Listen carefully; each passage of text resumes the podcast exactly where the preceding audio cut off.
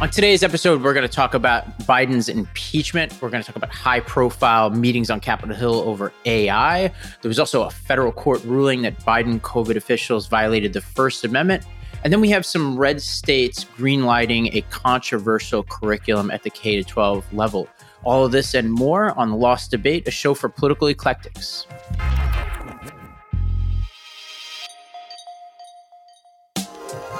Hello, everyone. I'm Ravi Gupta. And I'm Rikki Schlott. All right, Rikki, the day has arrived. Justice will be done. McCarthy has announced the Biden impeachment inquiry.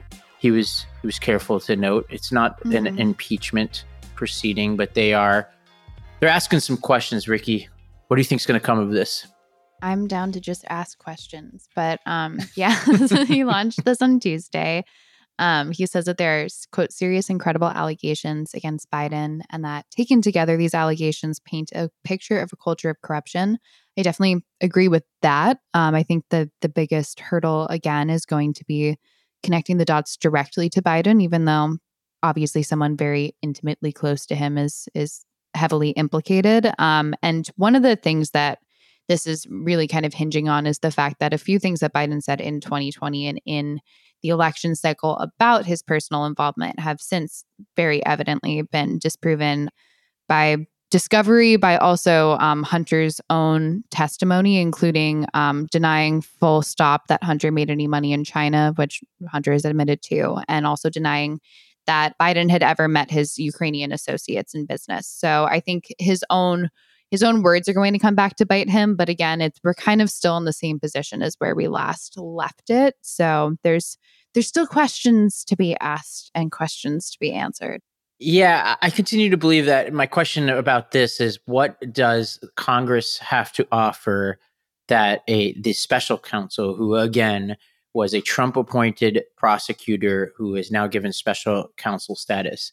Like what is it that Congress can do that this prosecutor can't do and vice versa. I would actually say like the prosecutor has the standards of legal ethics, is not a an elected official, doesn't have to worry about politics the same way. Congress to me the only thing they have to offer here is politics and that's a bad thing. And I think like when McCarthy was asked about this, he was clear to say there actually isn't any evidence of a crime that Biden has committed right now, but that the goal is to see if there is evidence. Mace said the same thing. She said the key is to get the bank records. And I think what they're admitting is they actually don't have any evidence. And the thing that McCarthy was harping on in the interview I saw from him was this Ukrainian prosecutor, Viktor Shokin. So this is going back to Biden's time as vice president, by the way, which is all information that was known to the electorate when we ran, and also that has been litigated in the public square and looked at by Senate Republicans before. And as a reminder to people, this was an incident where Biden, when he was vice president, was part of a coalition of US government officials and European officials who pressured the Ukrainian government to fire a prosecutor who they felt was weak on corruption.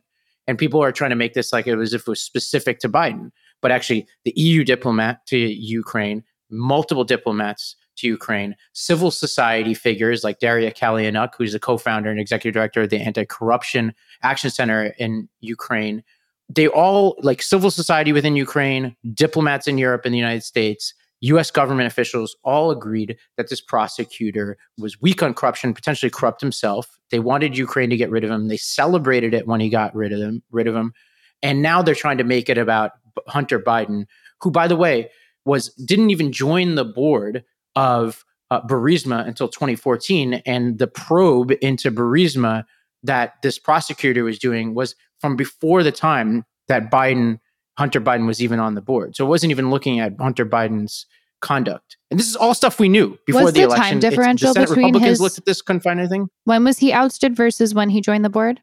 No, I'm saying the when so was Sho- when was Shokin right. When was Shokin ousted versus when Shokin was ousted after Hunter Biden joined the board, but the the inquiry was about stuff that happened before Hunter Biden yes. was in the However, company.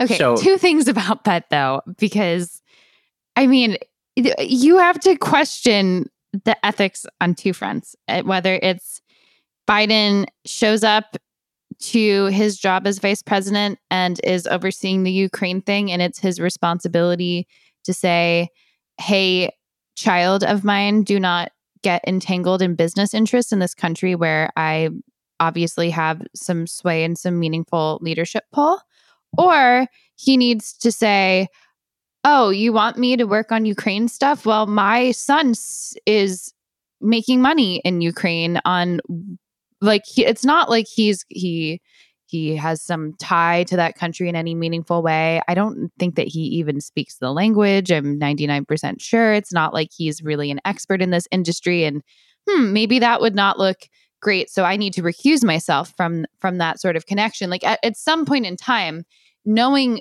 all of what was happening like yes this is also that we knew happened at the time but knowing it in the context of just how connected Hunter was in that country. I think at the very least, I mean, put the impeachment inquiry aside or whatever, but like that's just those are legitimate questions about about how the president has comported himself and you should take great measures and great lengths to to insulate yourself from accusations of of corruption and it's really difficult to separate Hunter and his father so deeply when Hunter's really only qualification is his last name. Yeah, but that's that is stuff that has well long been known to the electorate. That's why we have elections. There's to the no electorate, did you know? There. Did you know about? Did, how long have you known about Hunter Biden's yes Burisma this, connections the, and the Shokin stuff was litigated in the, the Trump impeachment, which once again to remind people, which was an incident where we had on tape uh, and the transcript the president of the United States pressuring the Ukrainian government to investigate Biden. This was discussed back then. The Senate Republicans have looked at it and didn't find any wrongdoing. The, even the press, the right wing press, nobody has found evidence of a crime that Joe Biden has committed. People could say his judgment was off or whatever, but this is about an impeachment for information that has long been known. And again, like you'd have to believe that Daria Kaleniuk, that Jan Tombinski, who is the ambassador of the EU to Ukraine, various US government officials who aren't Joe Biden, the entire coalition of NATO, that all these people were somehow looking out for Hunter Biden's interests as opposed to, hey, being like, look, we have an interest in a non corrupt Ukraine. So to me, it's like, it's not new information. There never has been a crime alleged. There is pretty simple explanation for what was going on, but we don't want to believe the simple explanation. We want to try to connect dots that have n- absolutely no evidentiary basis right now like to even call it circumstantial is to be charitable. And this is what we're looking at right now. And so, you know, this is their their right. They have a right to do whatever. It's notable that McCarthy didn't have the votes to move forward with this, but decided to do so anyway. Votes within his own caucus, and you know, we'll see where it goes. We will see where it goes. I'm just looking forward to other people asking questions for my behalf.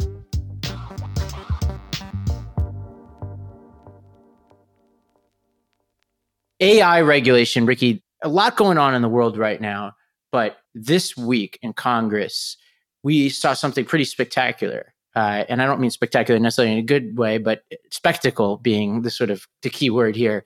You know, Bill Gates, Elon Musk's Altman, Zuckerberg, you know, basically CEOs of major tech companies and some other kind of related AI figures descended on Washington, D.C. for closed door meetings with Congress, mm-hmm. and two thirds of the U.S. Senate showed up, which is unheard of. Uh, they don't even show up to their own hearings often. And they had what was billed a closed door and candid conversation about the future of AI. In looking at this, it's unclear if anything notable was agreed upon. As you're reading the tea leaves, does anything jump out to you from what they discussed or were alleged to discuss? Because we don't have a full transcript of it. No, but to give a little bit of a um, like a little bit of clarity of what these people were doing there. They were at basically a round table conversation and given three minutes each to explain their stances. Um, and Chuck Schumer organized this and said that he wanted direction rather than like directives from these industry heads. But it seems as though there's quite a bit of agreement that there needs to be some sort of regulation. Schumer says that he asked whether those that were there who include like people who are bullish and bearish on AI in general, um, tech gazillionaires and, and innovators. Everyone raised their hand that they believe that there should be some degree of regulation. Um, and the, t- the topics that were at play seemed to be um, talking about an independent agency to regulate this, um, transparency laws, and also how to balance regulation with the obvious risk that that China is creating parallel technologies and potentially will be less um, handcuffed by their own personal ethics in winning this arms race effectively. Musk gave some quotes while he was there. He said that this might go down in history as being very important for the future of civilization. He also said that the key point was really that it's important for us to have a referee. It was a very civilized discussion, actually, among some of the smartest people in the world. So I'm, I think, I'm not seeing anything that's so novel out of this meeting, except for the fact that that we're continuing to to talk about this, continuing to kind of all agree that something needs to be done. But I'm I'm still a bit at a loss of what exactly that is. Actually, last night I did an event with Andrew Yang, and you know he was so ahead of like in the 2020 election cycle, he was ringing the alarm bells about this stuff, and and he thinks it's ridiculous that we're even at this point and haven't gotten further towards a solution here. But a guy came up to me afterwards who works in AI, and I apologize that I can't remember his name, but he told me um, that he thinks that one regulation that, in his opinion, it should be very obvious is that, and I hadn't heard this before, would be making it illegal for AI models to present themselves as human in a way that is ambiguous in any way, shape, and form, and that it needs to be programmed, which apparently he says it can be, that any AI model needs to be programmed to openly and honestly present itself as an AI model and not anthropomorphize itself, and that that could um, having that sort of control early could dissuade a lot of dystopian kind of offshoots. Yeah, I think that's a pretty sensible. I hadn't heard that before. That seems Me like neither. a pretty sensible solution. Schumer indicated after this that they're months away from reaching any sort of deal, which everything just feels too slow. It seems like a best yeah. case scenario, they will pass a law kind of on the anniversary uh, and this is an ambitious, uh, they probably won't, but on the anniversary of the release of ChatGPT, it's crazy to think about we're not even a year into this. Mm-hmm. And this technology is moving so fast. Congress needs to move faster. And uh, our you know sort of counterparts are moving faster than us. So the EU passed or, or is poised to pass what's called the uh, AI Act, which does a whole bunch of things we could talk about. But more importantly, is uh, what we uh, are doing here locally and Blumenthal, who's a Democrat, and Hawley, who's a Republican, have come together and released a framework for a bipartisan AI bill, which makes some sense. It's it's a one pager they just released, and it does a few things. One is it establishes a licensing regime that will be administered by an independent oversight body, uh, and so this would have the authority to conduct audits of companies seeking licenses and cooperate with enforcement across law enforcement. It will monitor uh, and report on technological developments, yada, yada, yada. The second thing they're doing is um, ensuring legal accountability for harm. So basically, creating causes of action arising out of AI. Uh, clarifies Section 230 and that does not apply to AI, uh, which is fascinating if you follow Hawley's politics, as I wouldn't have expected to see that there. Um, the third thing it does is it defends national security and international competition. So uh, utilizes things like export control sanctions and other legal restrictions to limit the transfer of AI models abroad. The most important thing here, I think, of all this is it promotes transparency. So it requires all these rules, which kind of gets to some of the stuff that you were talking about around when you have to disclose AI, when you have to disclose how your model works, et cetera. And then they have a whole, um, they have a paragraph about kids and protecting kids from AI. So these seem like the right bullet points. Uh, they're kind of general right now, uh, but I, you know, I, I, don't expect more than that at this point. And actually, in some ways, general could be good if if they pass a more general law and kind of deal with the major questions, doctrines, concerns by basically giving kind of latitude to an agency to be set up to kind of take a general framework and turn it into an enforcement action. That would seem like the most sensible way to move forward here. Yeah, I think um, I like the idea of an independent oversight body. I actually think this might be a test case because it's so novel and even the experts are so divided. I feel like you have these enormous gazillionaire shadowy figures in some back room talking about this. I almost see that this is an issue that it's going to touch people's lives in a way that I don't think we can even fully understand the the breadth of. And I would like to see if there was an independent eh, oversight body, some consideration of doing more like direct democracy sort of approaches to how we govern this because I think it's going to be impossible for anybody, no matter how independent, no matter how how many people are on it, no matter whether they're they're directly elected or whatever. Like I it's going to be impossible to to understand how a technology that is this disruptive and this potentially universal in such a rapid clip will touch the typical person's life life and i think it'll be different in in every career and every age group and i i would like to see like some sort of like ballot initiative almost sort of stuff like where where at some point i don't think and how would you frame it? Well i think if a challenge comes up i i think you could have a special election and and directly have like a voting on a proposition. Like does this regulation sound like something that you approve of? And and I think this is the sort of challenge where I definitely defer to respecting the wisdom of democracy. And I'd rather us go down that route, the route of expertise, because there really is an expertise in something as as rapidly developing and novel as this. I, I definitely would want to defer to the American public more often than not, or at least as often as is practical. Yeah, there there is. It's worth mentioning there there are rules in place for government agencies who do certain types of rulemaking that is like an imperfect stand-in for direct democracy. It's like what's called like a public comment uh, period, where you know I, I know people who've been involved in this around education policy making, specifically around charter schools, where people kind of weigh in as a new rule is being crafted. But I think what you're saying goes well beyond that, obviously. Well beyond that yeah. I wonder, I, am not familiar enough with the mechanisms for direct democracy at the federal level and whether it's even possible. I'm sure a lot of our listeners would know. But I guess what you're saying is they should make it possible. I think this should be a test case of making that possible. Yeah. Because I just, no matter who you are or how great of a leader you are or how much you have a, a finger on the pulse of, of American society, I think it's just going to be so disruptive so quickly and in such diverse ways.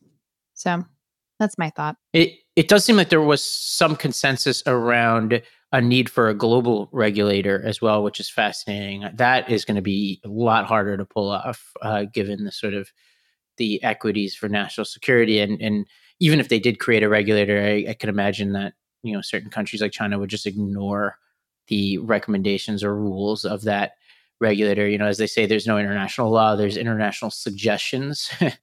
And mm-hmm. you know, mm-hmm. one last piece, the most important part of this, obviously, is that Zuckerberg and Musk were in the same room, Rikki, and they were on opposite sides of the dais. So they, uh, whoever was in charge of the advance for this, was smart enough to keep those two away from each other, so we didn't get any chest pounding.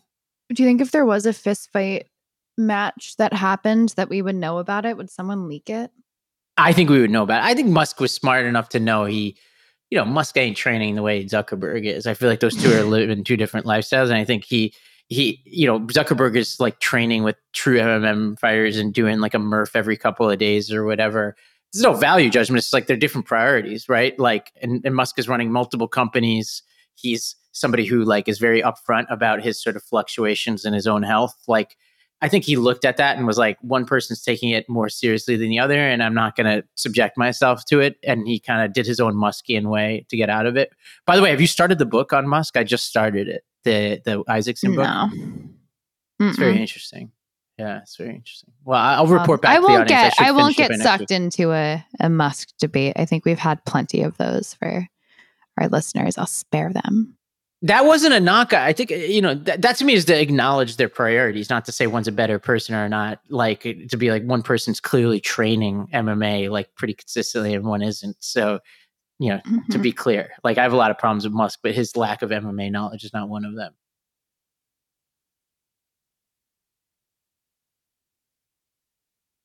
Well, Rikki, I imagine you have something to say about this uh, this Fifth Circuit ruling against the Biden administration. Yeah, I think this is a. I, I'm surprised there's not been more attention paid to this case, but I think this is a pretty enormous victory for free speech, especially as it relates to on social media, which happens to be related to COVID in this instance, but I don't think necessarily needs to only be related to COVID and its implications. Um, but this is a Fifth uh, Circuit Court ruling that came out on Friday in favor of complainants, including uh, Jay Bhattacharya, who is a Stanford epidemiologist and was a co author of the Great Barrington Declaration, if you remember that, the dark days of October of 2020, um, which was co authored by three three professors, Harvard, Oxford, and Stanford, um, like very respectable, apolitical people who advocated for a more focused protection approach to COVID and and protecting elderly people or people that were at risk and allowing for a, a sensible and cautious reopening for the rest of society in order to mitigate some of the the damages and learning losses, et cetera. And I think a lot of what they said turned out to be pretty prophetic. But as it turns out in the Twitter files, um, kind of revelations about what was going on behind closed doors, Bhattacharya, uh, among other people who tried to share the Great Barrington Declaration, were uh, pretty systematically suppressed by social media companies. And what this case specifically says is that the Biden administration, the CDC, the Surgeon General, the FBI, a variety of federal agencies effectively created that censorship environment by going to social media companies, by flagging these, you know, whether it's Bhattacharya or others, this is kind of like a, a mass suit. He's just someone standing in for them for them. And essentially saying, this is COVID misinformation, or this is dangerous information, or we don't like this. And hanging the potential of unfriendly regulatory measures over their heads or effectively scaring these companies into censoring on behalf of the government by wielding shadowy power over them. So the the court found that um that the plat quote this is a quote three judge panel the platforms in capitulation to state sponsored pressure changed their moderation policies and that they the Biden administration, among other federal agencies, engaged in a years long pressure campaign on social media outlets designed to ensure that censorship aligned with the government's preferred viewpoints. So, huge First Amendment implications. There's definitely going to be, or very likely going to be, an appeal. And I think this could end up at the Supreme Court in the end. But think this is a, a pretty huge deal. Yeah, and the the the issue here the sort of legal nuance here is this thing called the government speech doctrine, which is a muddled area of law, essentially saying, like, what is the government's right to speech, given the fact that the First Amendment very explicitly is protecting citizens against the, the government infringement on their right to speak. So it's like, well, is the government does the government also get the cover of the First Amendment, or are they only the people who are subject to the the sort of enforcement uh, of the First Amendment. And it's tricky. Like it's not obvious where the court has been on this. And so um, there's this famous case called Rust versus Sullivan from 1991, which was all about uh, federal. There was a ban on doctors who receive federal funds from discussing abortion with patients, and the Supreme Court said that was a that was a uh, allowable prohibition. And Rehnquist at the time, who was the Chief Justice, said the government can selectively fund a program to encourage certain activities it believes to be in the public interest without at the same time funding an alternative program which seeks to deal with the problem in another way. There was another case called uh, Livestock Marketing Association from 2005, where the government required beef producers to contribute money to support a generic advertising program for beef. Um, and that was allowed. Uh, but there are other cases where the court has gone the other way. So in this case called Velazquez, the court invalidated a federal law that prohibited attorneys who received money for legal services from challenging existing welfare laws. So basically, they said if you receive money from the government, you can't challenge welfare laws. The court wrote that legal services programs were designed to facilitate private speech, not promote a government message. So it's tricky. David Souter, who is a former Supreme Court justice, you know, has said that he thinks that this is a very muddled area of law. All that said, there's complicated questions whenever the government's involved in speech. I think in this case the court got it right. I think it was a, it was a little bit tricky because they by the court's own admission they didn't have like explicit threats, but mm-hmm. what they mm-hmm. said was there was a context uh, around the communication with these social media companies where the threats were implied, and mm-hmm. I think that's right. Uh, I think so. I think too. they were. I, I would rather have them err on the side of slapping down government in this case. I would also say, in terms of the context of prior rulings, the implications of this one, like, yes, it's one COVID doctor who's got a huge following. I mean, I have a remarkable amount of respect for him. It's not a slight in any way, shape, or form, but like, it, the implications here are so massive because it's not just one professional or or one context in which someone can't say something it's the unprecedented ability of a government agency to potentially shape the public square, which has been digitized and privatized in a way uh, like that's just unparalleled in history. That will continue to be the case. I think our our communications and our meaningful expression will become more and more online, and this is a very important precedent to set. That, I mean, by proxy, they were, especially in a lockdown when you can't even go out and stand in some public park and have a protest or something like it. The the importance of setting this precedent now and early in the social media days I mean, these private companies have a lot of benefits from Section 230 to the fact that we allow them to censor speech at their own discretion. And I think they should continue to enjoy all of those factors. But they're getting, I think they were getting a lot of the blowback during the pandemic and um, especially in the past couple years on the censorship front. But then weirdly came out looking somehow better as a result of like the Twitter files and stuff. Like it's it's definitely obvious that there was more of an internal struggle that there was more governmental pressure placed upon them than I think that certainly a lot of conservatives or people who felt that they were being censored felt. I mean, I can say myself personally, I don't think I've ever had a censorship issue, but I definitely was placing more blame at the feet of big tech leaders who had an ideological agenda. And I think that this is this whole discovery process of the Twitter files and and um, these court rulings is demonstrating that actually they were trying to deal with this this kind of looming threat or concern that they had about how the government would retaliate against them and how they might potentially be held liable for things that are truly beyond their control. So I think this is a, a the precedent is enormous. The implications could not be larger in the age of social media. And I find this to be a, a very relieving result. But uh, again, I think this could become a Supreme Court case.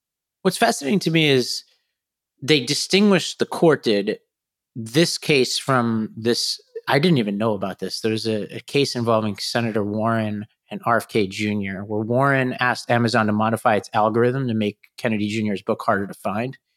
And the court said actually that was fine because this court, the one who issued this ruling, they said that was fine because Warren didn't have authority over them. She didn't have regulatory authority over them, which I find odd because, yes, she might not have been on the right committee, but she ultimately would be able to vote. Now, I think the Warren one is fascinating because should a senator have the, the ability to ask a company to do that? I think probably yes. Like, if they then start to punish the company for not doing that, that's probably illegal. But they are in the public square. They are engaging in a debate, right? If Warren's like, hey, I actually think Amazon is promoting stuff I don't like. Like you probably want to allow for that, right? It's like like how many, for instance, senators weighed in on Bud Light or whatever, right? Like we want to like I don't love what they had to say, but I think they have a right to say it. Now, if they follow up and punish Bud Light, like perhaps you know DeSantis might have done in Florida the last time I checked, or tried to with the pension fund or something, that becomes a First Amendment issue. You know what I'm saying? Like this is why I, I think this is a little tricky. I, and once again, I think that they did the right thing here, but I do think it gets a little tricky when you talk about what authority somebody has or not, and how you have evidence that they're exercising it or not. Yeah, I mean, I, I definitely think that there's no excuse for Warren doing that, but I agree that there is a, a meaningful differentiation here, and I think it it could not have been clearer that there was a kind of a nice company you have there and nice cozy regulations you have mm-hmm. there coming from these uh, government agencies i mean yeah it's it's really profound like how how much came out of for whatever we have to say about musk and and how he's handled twitter i think he's done an enormous service by opening up the twitter files and allowing this stuff to come to light because i i, I think this will meaningfully change the way that our digital town square functions and how how speech is regulated. And, and like right now it's it's people on like covid skeptics and people on the right who are benefiting from this i would say by and large. But easily in any sort of situation going forward this could the the tides could flip or social media sites on the right could start censoring people on the left or like this is an apolitical argument. And i wish in a sense i'm i'm thrilled to see that Bhattacharya was vindicated because i think he was remarkably principled and um, right about a lot of what happened in in COVID. But I almost wish that this was less of a lightning rod sort of topic because this can protect anyone's speech in any sort of circumstance going forward under any administration in a way that I think is very, very important. Yeah, and I, and you know this is not this segment, but I do actually believe that that censorship is coming the other way too. Like if you look at Disney or you look at Bud Light or whatever. But I think you know Bhattacharya. It's worth mentioning here that my position on Bhattacharya, based on what I know about him, is he absolutely should not be censored but he also, to me, is no hero. He's somebody who's made claims, some of which have turned out to be correct, and many of which have turned out to be very, very wrong. I'll quote David Wallace Wells from earlier this year. Uh, he wrote the following Dr. Bhattacharya, for instance, proclaimed in the Wall Street Journal in March 2020 that COVID 19 was only one tenth as deadly as the flu. In January 2021, he wrote an opinion essay for the Indian publication The Print, suggesting that the majority of the country had acquired natural immunity from infection already and warning that a mass vaccination program would do more harm than good for people already infected. Shortly thereafter, the country's brutal Delta wave killed perhaps several million Indians. In May 2020, Dr. Bhattacharya suggested that the virus might kill around five and 10,000 people infected, when in fact the true figure is one or 200, and that COVID was on its way out in Britain. At that point, it had killed 45,000 Britons and would go on to kill 170,000 more. And final sentence here the following year, Dr. Bhattacharya made the point about the disease in the US that the pandemic was on its way out on a day when the American death toll was approaching 600,000. Today it's 1.1 million and growing. Now, I don't think everything David Wallace Wells said there is a slam dunk, but I do think like that debate between Wallace Wells type figures and Bhattacharya, what is a COVID death, what's dying with COVID, all this is really important. But I do think like any fair reading of Bhattacharya is that he he has gotten some things wrong, some very important things wrong. And sometimes when I'm looking at this, and, and and by the way, I think he has a right to say what he's saying. He should not be censored. And I think the people who have the opposite, of, you know, more restrictionist policies have a right to say what they're saying. But I think they're both afflicted with a sense of arrogance and inability to admit when they were wrong. Uh, and there's this sense that, all right, like I'm the victim. Everybody's the victim. Like everybody I talk to on the left who is very restrictionist is like, look, you're murderers, and you know, like, the, you know, what about ivermectin? What about hydro, you know, hydroxychloroquine? You know, what about the claims that Damar Hamlin, you know, had a cardiac arrest because he had a COVID vaccine? What about all these crazy claims that have turned out to be false or exaggerated? Uh, and they play the victim. And then I see people like Bhattacharya, who's like, yes, shouldn't have been restricted, but also is by no means a prophet here either. Yeah, I did not come to this debate prepared to counter this with all the things that he got right necessarily or to evaluate the merit of his claims. I think the point being that, and, and I will follow up with receipts if we want to do a follow up on that front. But, but you did say he was more right than wrong, so that's what I was responding to. You no, know I'm that saying he was, that he, was right he had. He, I think he was remarkably right early on about this focus protection situation and the fact that that was i mean that's where we inevitably ended up in in the end kind of landing but anyways the point being i i think he was an interesting and different he was he was introducing a different way of, of approaching this. I mean he effectively was advocating for what sweden did here in america. And you know right and wrong i mean we've all been right and wrong and we can go through all the lists of the things that the federal agencies who were attempting to censor like got things wrong too. And the point being he he could be saying that COVID's not real and that Anthony Fauci made it in his basement and he should still be able to say that. And I think that that's really the importance of, mm-hmm. of this ruling. Um, it's, yeah. I mean, he could have gotten every single thing wrong. He could have been liable for people dying or not, or not. I mean, it's, I'm getting very meta here, but like at a certain point, it's just the, the question is, does he have a right to say whatever the hell he wants to say and does our does our federal government and do our institutions uh, our knowledge producing institutions and the CDC and our health authorities do they have the confidence in their own positions and their own authority and their own lines of communication with the American people to tolerate dissenting views from people who are or are not experts? And if not then what's up with that? And why are they they using the cudgel of private industries to affect a, a, a censorship regime of dissenters and i think that's a really profound question yeah. and i think um, I think this is a really satisfying answer to folks like me who think that that should not be the case.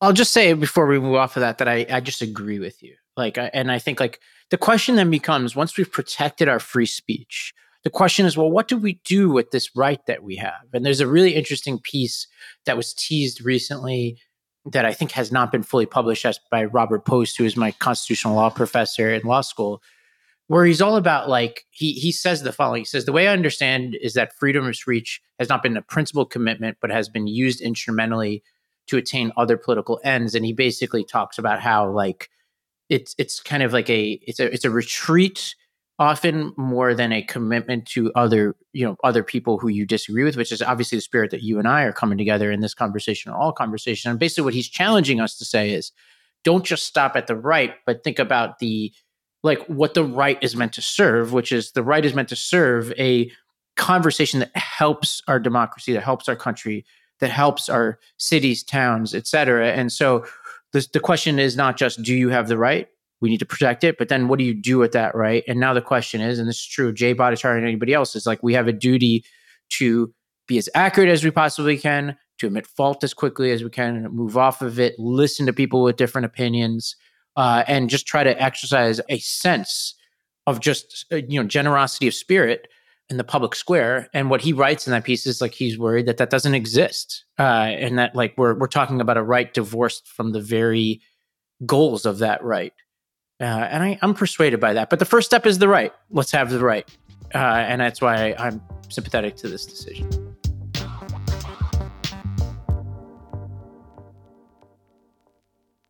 And are you sympathetic to PragerU's growing influence in K to 12 education, Ravi?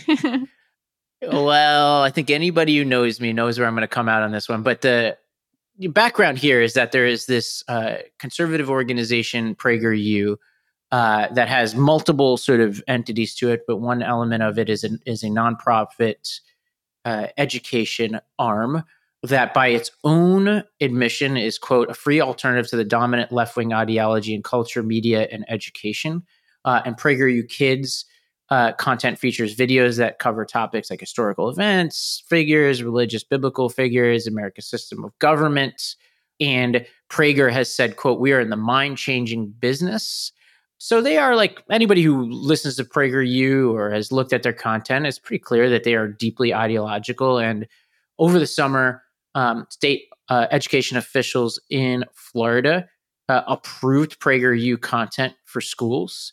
Uh, and then this past week, the Oklahoma Department of Education announced that they have an ongoing partnership with PragerU. They were kind of like light on details about what the partnership entails, but it, it's kind of assumed from the announcement that they basically will be investing resources in getting this out to schools. So it yeah. seems on the reading of it that might be a step further than Florida and as we'll get to, I have some problems with this in in isolation, but especially problems with it when it's coupled with some of the things that some of these states like Florida have done uh, to limit the reach of curriculum they disagree with.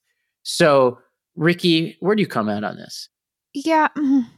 So it's still kind of reading the tea leaves on the Oklahoma situation. Um, the um, Education Association there condemned it publicly and said that it's it's quote deeply concerning that the state department of education would even endorse this unvetted non-evidence based material blah blah blah but did note which i think is important that districts are not required to use this so and also that parents can opt out even if they do use it so i think that's that's definitely important context um i would say i think in isolation and not in connection with the government, I understand what PragerU is doing. I think that it's completely legitimate and very much a concern of a lot of parents that there's a an ideological tinge in some of the education that they're getting in in classrooms and that that parents who want an alternative sort of curriculum or alternative viewpoints and and things to share with their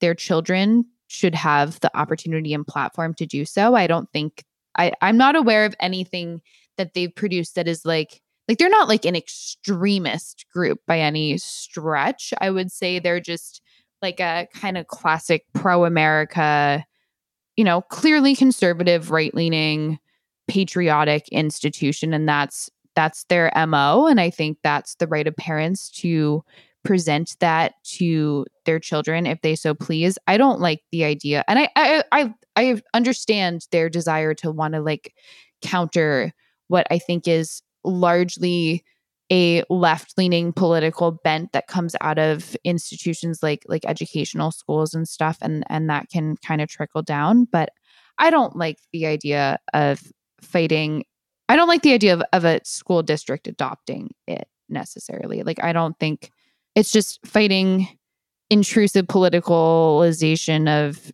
education with intrusive politicalization of education and that's something that i i struggle with.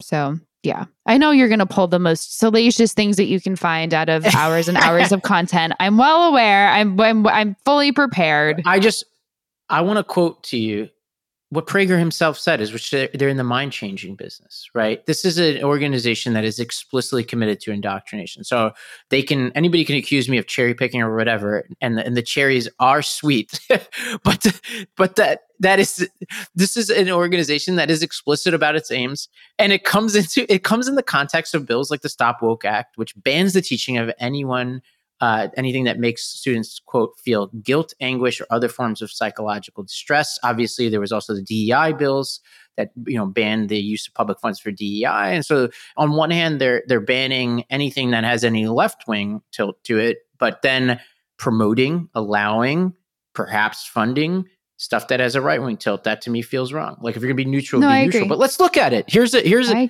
here's okay. a frederick douglass lesson we're going to look at two parts of this, Rikki. The first part is about the protesters. Not sure what this is doing in a Frederick Les- Douglass lesson, but let's listen. This is Leo and Layla's History Adventures with Frederick Douglass. That's right, Bob. Despite some violence and destruction by some of our angrier activists, we're seeing mostly peaceful protests. Protesters are demanding that the police be abolished. Well, Clint, these local activists want to abolish the police. They're claiming systematic oppression and want the U.S. system torn down. What is going on? Things are so weird right now. I know. Mrs. Calder gave us an assignment today about being activists for justice. Isn't Mrs. Calder your math teacher? Yeah. We learn math, but we spend a lot of time learning about the stuff they talk about in the news. That's weird. Isn't math class supposed to be for math? Why is everyone so angry? Are are they burning a car? So this is the setup. Look, and I actually think it's kind of funny, but I think the setup is so based. What did she, what did she say that was so wrong? well. Okay, it's it's the context because so here's what's going to happen. The next part of this video is they go back in time and they start talking to Frederick Douglass. Okay, so remember what they said. Why is everybody so angry? There's activists, right? What does abolish even mean, right? This is the framework that they start with. Major questions about why that's in a history lesson, even if I think they're funny and they raise some interesting questions. The second part of this video is a conversation they have with Frederick Douglass. Let's listen to a little bit of this. Along with independence and democracy, it's probably America's biggest deal. There was no real movement anywhere in the world to abolish slavery before the American founding. Slavery was part of life all over the world. It was America that began the conversation to end it. But Leo is correct that big problems need to be approached very carefully. Have you kids heard of William Lloyd Garrison? No. Nope. He's an abolitionist like me, and he and I used to be friends, but we aren't any longer. We don't agree how to solve problems. William refuses all compromises, demands immediate change, and if he doesn't get what he wants, he likes to set things on fire. Sounds, Sounds familiar.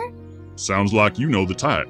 Yeah, we've got that type in our time. So, you're trying to work for change inside of the American system. Precisely, Layla. Our system is wonderful, and the Constitution is a glorious liberty document. We just need to convince enough Americans to be true to it. And people like Garrison don't just want slavery abolished, but the whole American system? You are correct. His approach is called radical. so what they're doing is they're promoting a really really suspect reading of america's role in leading to the abolishment of slavery you know reminder to everybody that the 13th amendment wasn't a, uh, uh, ratified until 1865 at which point Britain, yeah, Mexico, England was Canada, already there. yeah. name No, it. Yeah. That's name a group. So it's like a very weird reading of history. But then they connect it back to this is the mind changing business to be like, oh, Gar- by the way, very unfair to Garrison, uh, and also I think a wholly suspect also reading of how Douglass would read Garrison, even though they did in fact have a fight. I'm pretty sure Douglass wouldn't want this characterization, but I could. None of us can know. We can't go back in time to ask him. But basically, they're being like there are unreasonable Leo people out there who want to be radicals. Ravi. Yeah. but you get what I'm saying. This is a project to have a certain spin on history, which is very controversial. And to reminder to, to new audience members that we did a whole thing poking holes at 1619 project back then. So this is not specific to this. Like is like any historical revisionism with a, a political aim should be viewed with skepticism. But this goes further than just interpreting this moment in a way that's suspect. It then tries to connect it back to current events and the way people are viewing their contemporary political opposition today. Uh, and that's where I think this is a sophisticated and very flawed exercise in curriculum and why we should you know be careful about how we deploy it in our public schools. Yeah, and to be consistent, like the 1619 project was creating curriculums and stuff and like this is definitely a like fighting might with might sort of intrusion into the education system. I agree. I think it's a reaction to that sort of reality and I am consistent in thinking that these sort of political or these subjective reads of history and and the kind of evident ideology creeping in on on either side of this debate are not appropriate in the context of a government institution. But i again like teach your kids the 1619 project or have them watch this on their own time. I don't care. It's not my business. But yeah i think it's just when the when it becomes when it gets any sort of governmental stamp of approval that's concerning so i agree i'll remain consistent on this one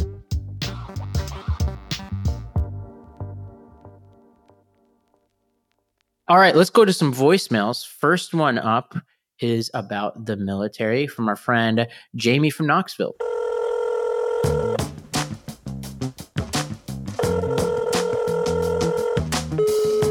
This is Rikki. You've reached the Lost Debate. If you have some feedback for us, leave it after the tone. Hi, this is Jamie from Knoxville again, still loving the podcast. I called to comment on the segment on failing military recruitment rates. I was in the Army from 2000 to 2010 as a human intelligence collector working in Iraq and Afghanistan. Um, you can juxtapose the softening of American society to the soldier's creed, which we shouted at the top of our lungs in basic training while stabbing dummies with bayonets, and we shouted at the top of our lungs uh, on ruck marches singing cadence about blood watering the green grass of democracy. Um, and then you actually get to a war zone. Uh, so we did some very interesting things uh, throughout the early 2000s, but the military environment provided enough justification that you could do your job and serve your country and worry about all that later.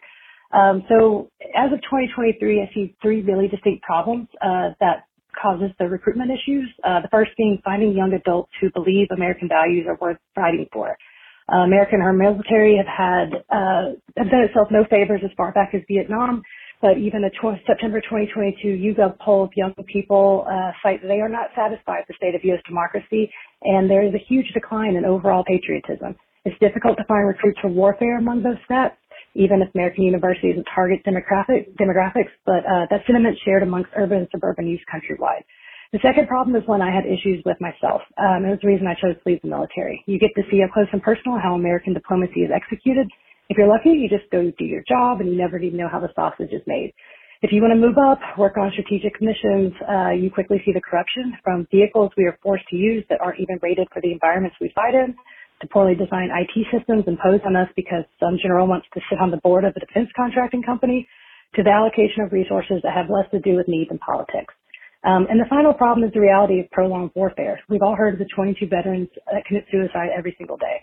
There are a lot of factors that go into that number, but a lot of young people already feel like the cards are stacked against them, hit their own very high suicide rates. Um, when my overly anxious 21 year old stepson said he was thinking of joining the military, I argued against it primarily for that reason.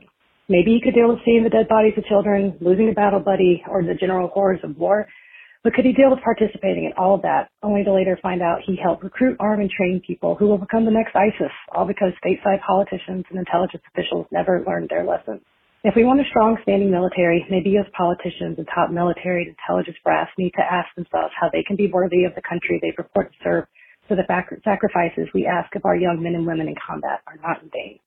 Thank you all very much. Continue your great job. I'll keep listening. Take care. Bye. That was exceptionally thoughtful and thank you for your service and for your input. I think totally well received and things that I definitely heard um, different versions of through the research of this article and um, and your firsthand experience is really enlightening. I think I definitely agree that there's a tension of getting young people to believe in an American democracy and promoting our values and and defending them, but also um, the increasingly evident reality that sometimes that's not really what we're sending men and women who serve to do, and um, a lot of jaded young people, and understandably so. And I, I think it's a, a really fundamental question and aside from the kind of easy stuff to poke fun at like the woke recruitment ads or the like fact that people can't meet the fitness requirements like that's the more fundamental question to ask and i think you put that very well. All right one more. Hi this is stephanie from orange county california and i just want to say i hadn't heard of this policy of school of choice until i moved out here and when i did i i was just amazed at how amazing it was for us so i'm surprised to hear that it is a political issue. For us, we had a daughter who went through COVID in middle school, extremely stressful, lots of panic, lots of anxiety, got picked on, sort of very artistic, you know, not really good at anything physical at all and we were able to go to school of choice uh, open houses. So we went to the one that's right in our neighborhood, the high school, and it's an awesome school, huge school, lots of athletics. The open house was basically a pep rally on the field, and they had all the teams come out and did all the cheering and like showed us demonstrations of their athletics and talked about what great programs there were. And it's a good school, but they just obviously heavily emphasize athletics. Uh, we went to one that's uh, six miles away for their open house and it was done in an auditorium. It was put on by the art student. There was filmed by the film club there. It was all written by the theater department. Um, I, and this is like two. This one school is 3,000 students. The other one is 2,000 students, and they both were like big schools. Both of them do well in academics. Both of them have great arts programs. But you were able to just sort of see the school vibe and the emphasis and where you might feel better as a student by going to these open houses. We ended up just so relieved. She picked the arts, the the more arts and entertainment focused one, and has had an amazing turnaround. Like went from like all F's, C's, to like like all A's and B's, and in even the STEM classes love STEM, probably going to go into STEM now, but feels comfortable and like accepted and in a good fit school for her. So the school of choice thing wasn't about us getting out of our terrible, terrible neighborhood and it wasn't about us getting away from certain kinds of kids. It was just about finding the school that was really right for her and it was amazing. So whenever I hear it come up in like political discussions of, oh, this is bad or pain and this is bad, I can't wrap my head around it because for us it was just such an obvious good program to do.